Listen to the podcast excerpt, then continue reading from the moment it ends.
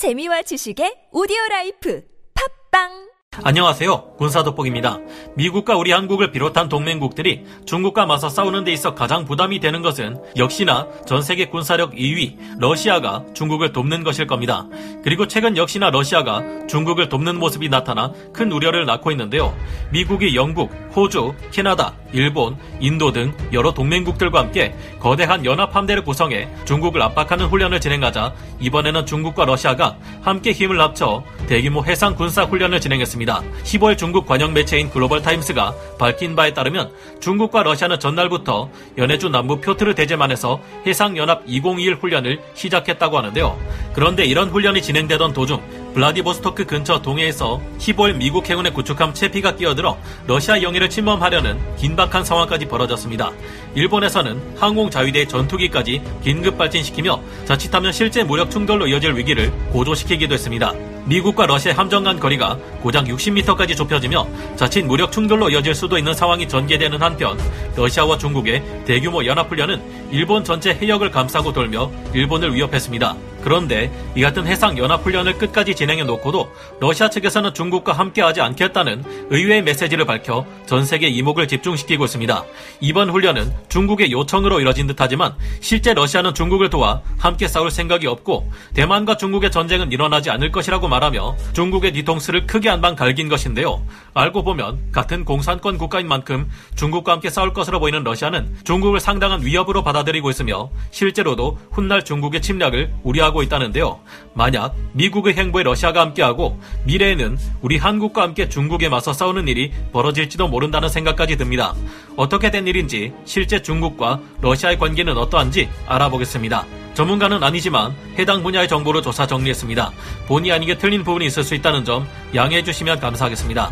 사상 최초로 일본을 위협하며 진행된 중러 연합훈련, 중국의 군함과 러시아의 군함이 힘을 합친 이번 훈련은 각국의 군함 총 10척이 함대를 이뤄 일본에게 강도 높은 군사적 긴장감을 유발하며 10월 14일부터 22일까지 총 8일에 걸쳐 진행되었는데요. 사진에서는 보이지 않지만 아마도 수중에서는 양국의 공격 원잠들이 자망하며 함대를 호위하고 있었을 겁니다. 양국 해군은 스가로 해협 통과에 앞서 14일부터 동해와 가까운 러시아 극동 블라디보스토크 인근 표트르 대제만 부근 해역에서 사흘간 해상연합 2021 훈련을 마친 뒤 18일 일본의 북쪽 홋카이도와 아오모리현 사이를 관통하는 스가루 해협으로 진출했습니다. 그리고 이곳을 지나 21일에는 일본 남부 이즈제도 앞바다에서 함재 헬기 이착륙 훈련을 실시해 일본을 압박했는데요. 이에 대응해 일본에서도 항공자위대 전투기를 긴급 발진시켰다고 일본 요미우리 신문이 전했습니다. 중국 해군과 러시아 해군은 이전에도 각각 스가루 해협과 오스미 해협에 군함을 보낸 적은 있습니다. 하지만 이번처럼 중국과 러시아 연합 함대가 함께 지나간 것은 처음 있는 일이라고 하는데요. 이번 훈련에서 러시아 해군은 대형 대잠함인 판테레예프 제독함과 우스티볼 셰레츠크 잠수함, 소해함, 구조 예인선 등이 참가했습니다. 그리고 중국에서는 그들이 독자 개발한 배수량 1만 2천 톤의 미사일 구축함인 055형 난창함, 052D형 구축함인 훈밍함, 054A형 호위함, 빈저우함과 리우저우함, 903A형 보급함, 둥핑우함 등과 함께 고정익 대잠 초계기와 함재 헬리콥터도 훈련에 동원했습니다. 사진상으로는 보이지 않지만 역시 이들 또한 수중에서 함대를 호위하기 위해 공격 원잠을 대동했을 것으로 보이는데요. 러시아와 중국의 최신의 해군 함정들이 동원된 이 대규모 훈련에서는 통신 훈련, 기뢰 위협구역 통과 훈련, 기뢰 제거 훈련, 합동 기동 훈련, 연합 대잠 훈련과 함께 해상 목표물을 타격하는 실제 사격 훈련 또한 진행되었습니다. 중국과 러시아 해군의 연합 함대는 21일 일본의 앞바다에서 함재 헬기 이착륙 훈련을 진행한 후 22일 오후 1시 오스미 해협 수로를 따라 동중국해 쪽으로 진출했는데요. 25일이 되어서야 훈련을 마친 러시아 군함들은 극동 함대로 복귀했습니다. 이번 중국과 러시아 해군의 훈련에서 영해 침범은 없었으며 스가루, 오스미 해협은 국제 해협으로 누구라도 통과할 수 있기에 국제법을 어기는 일은 일어나지 않았습니다. 하지만 양국 해군이 이 같은 훈련을 벌이며 일본 열도를 둘러싸는 무력 시위에 나선 것은 지난 미국의 중국 포위 전략에 대응하는 정치적 메시지를 보낸 것이라는 분석이 많은데요. 중국과 러시아는 세계 여러 이슈들에서 미국이 발휘하고 있는 지배적인 영향력을 반대하는데 힘을 합하고 있습니다. 하지만 그렇다고 해서 러시아가 중국과 철저한 동맹이라 보는 것은 크나큰 착각이라는 것이 최근 드러났는데요. 같은 훈련을 보다는데도 불구하고 중국과 러시아의 발표가 극히 다른 색채를 띠고 있는 것입니다. 중국은 국제사회 기본 규범을 따라라 중국의 뒤통수를 강하게 후려친 러시아. 중국의 신화통신에서는 다음과 같이 이번 훈련을 정의했습니다.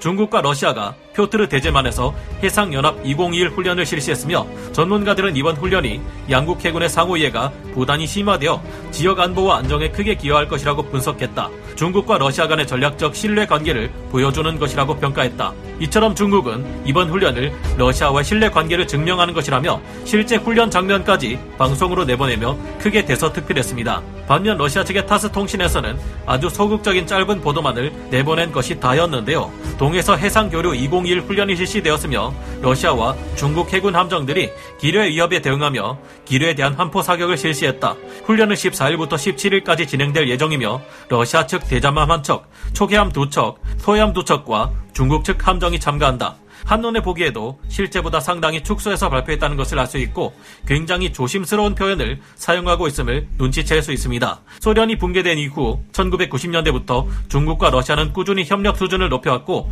2000년대 중반 이후부터는 미국과 같은 서방 세계에 대한 견제를 함께 강화하고 있는데요. 하지만 실제 중국과 러시아의 관계는 동맹 관계가 아니라 서로 다른 꿈을 꾸는 동상이몽 관계로서 단지 미국이라는 공동의 적을 상대로 일시적 협력을 하고 있을 뿐이라는 시각도 존재합니다. 그동안 러시아는 중국 티베트와 신장 위구르 지역의 독립 움직임에 대해 중국의 입장을 지지해 왔으며 대만 문제에 관해서도 마찬가지일 것으로 여겨져 왔습니다. 중국은 현재 대만은 원래 중국 땅이었다 주장하며 무력으로 대만을 중국에 통합시키는 것은 물론 이를 계기로 해상 교통로를 장악하고 통제하려는 야욕을 가지고 있는데요. 그런데 최근 현지 시각으로 10월 13일 모스크바 에너지 Week 컨퍼런스 연설 중 블라디미르 푸틴 러시아 대통령은 다음과 같은 말을 남기며 러시아가 대만과 중국의 관계에 다른 생각을 가지고 있음을 드러냈습니다.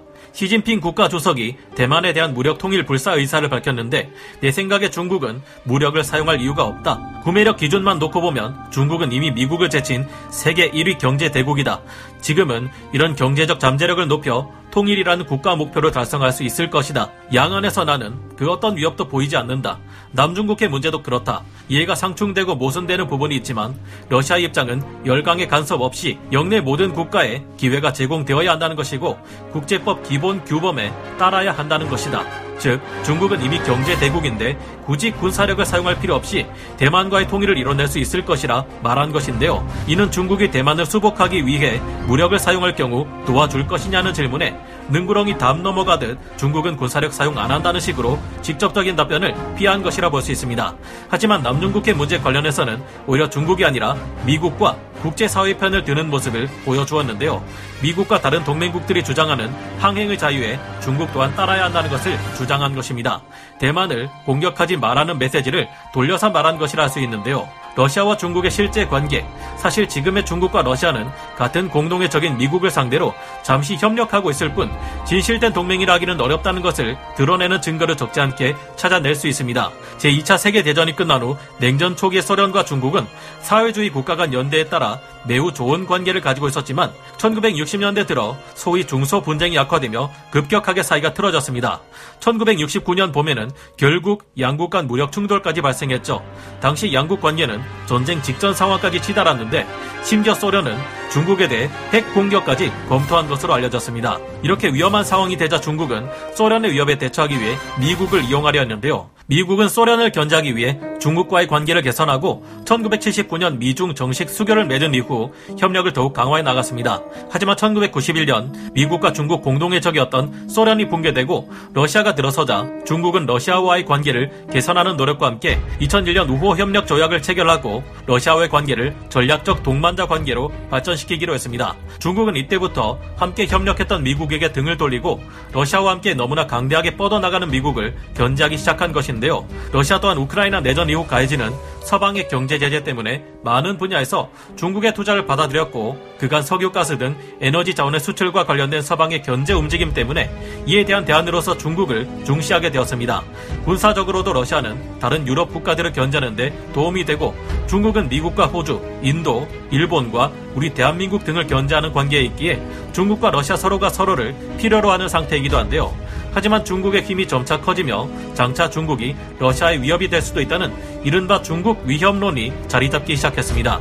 올해 5월 26일 보도된 워싱턴 포스트의 기사에서는 이런 전문가들의 분석이 나온 바 있는데요. 모스크바는 워싱턴보다 베이징을 더 두려워한다. 필리핀과 인도, 부탄과 마찬가지로 러시아도 중국의 영토 침해에 취약하다. 중국은 지 전략적인 측면에서 전통적으로 러시아의 뒷마당이었던 중앙아시아에서 가장 영향력이 큰 나라로 자리 잡았다. 이미 중국은 러시아 경제 전반에도 위험할 정도로 큰 영향력을 행사하고 있다는 내용입니다. 중국의 마오쩌둥은 1969년 소련과의 국경 충돌 때 소련에 대뼈 아픈 교훈을 주겠다고 하기도 했으며 현재 중국에서는 학생들에게 현재 우리가 살고 있는 이곳 한반도 그리고 연해주, 러시아 아무르강 유역 등을 회복해야 할 땅이라고 가르치고 있다고 합니다. 이는 곧 저들이 언젠가는 힘을 키워 러시아뿐만 아니라 우리 한국까지 침공해 무력으로 점령하려 할 수 있다는 것을 뜻할 겁니다. 이를 증명하듯 중국의 회사들은 극동 러시아 야무르강 유역에 대규모 농지를 임차하고 있고 그 규모로 지속적으로 늘려가고 있습니다. 러시아의 야당 지도자 지리노프스키는 이에 대해 강한 경고를 남기기도 했는데요. 중국인들이 이 농지에 임차 기간이 끝난다고 해도 눌러 앉아 돌아가지 않고 많은 수의 인구로 이 지역들을 중국화 시켜버릴 수 있다는 것입니다. 당연히 인구 밀도가 낮은 러시아 극동 지역 주민들은 이를 환영할 리 없으며 많은 이들이 이 지역의 중국인들의 대규모 이주가 이루어지는 것에 대해 우려하고 강한 분노를 표시하고 있습니다.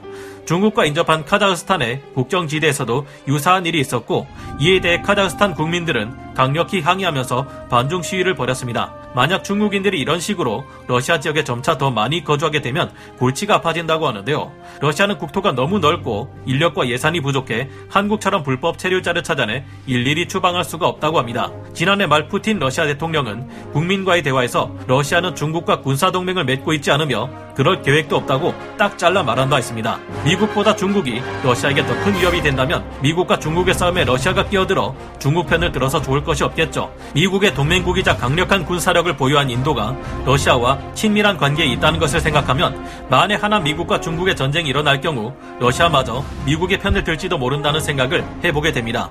이렇게 되면 세계 군사력 3위 중국은 전 세계 군사력 1위 미국, 2위 러시아, 4위 인도, 5위 일본, 6위 대한민국, 8위 영국을 비롯해 군사력이 크게 올라간 호주, 캐나다 등의 연합국에 온통 둘러싸인 채 싸워야 하는 최악의 상황이 될 겁니다. 러시아는 관계가 틀어질 경우 중국에 당장이라도 4천발에서 5천발의 핵무기를 투하할 수 있으며 핵쓰나미를 일으킬 수 있는 핵 수중 드론 포세이돈까지 운용하는 무지막지한 국가인 만큼 중국이 적으로 돌려 절대 좋을 게 없을 겁니다. 여기에다가 아프간을 점령한 탈레반까지 중국인들에게 고통받고 있는 신장 위구르 지역의 동족들을 위해 알라의 이름으로 성전을 감행한다면 버티지 못하게 되지 않을까 생각해 봅니다. 파키스탄과 북한 외에는 믿을 것이 없는 중국이 과연 이 같은 상황을 버틸 수 있을까요? 러시아에서 중국과 등을 돌리는 것은 아직 현실적으로 어려운 일이겠지만 잠재적인 위협으로 떠오르는 중국을 도울 이유가 없지 않을까 생각해 봅니다. 오늘 군사 돋보기 여기서 마치고요. 다음 시간에 다시 돌아오겠습니다. 감사합니다. 영상을 재밌게 보셨다면 구독, 좋아요, 알림 설정 부탁드리겠습니다.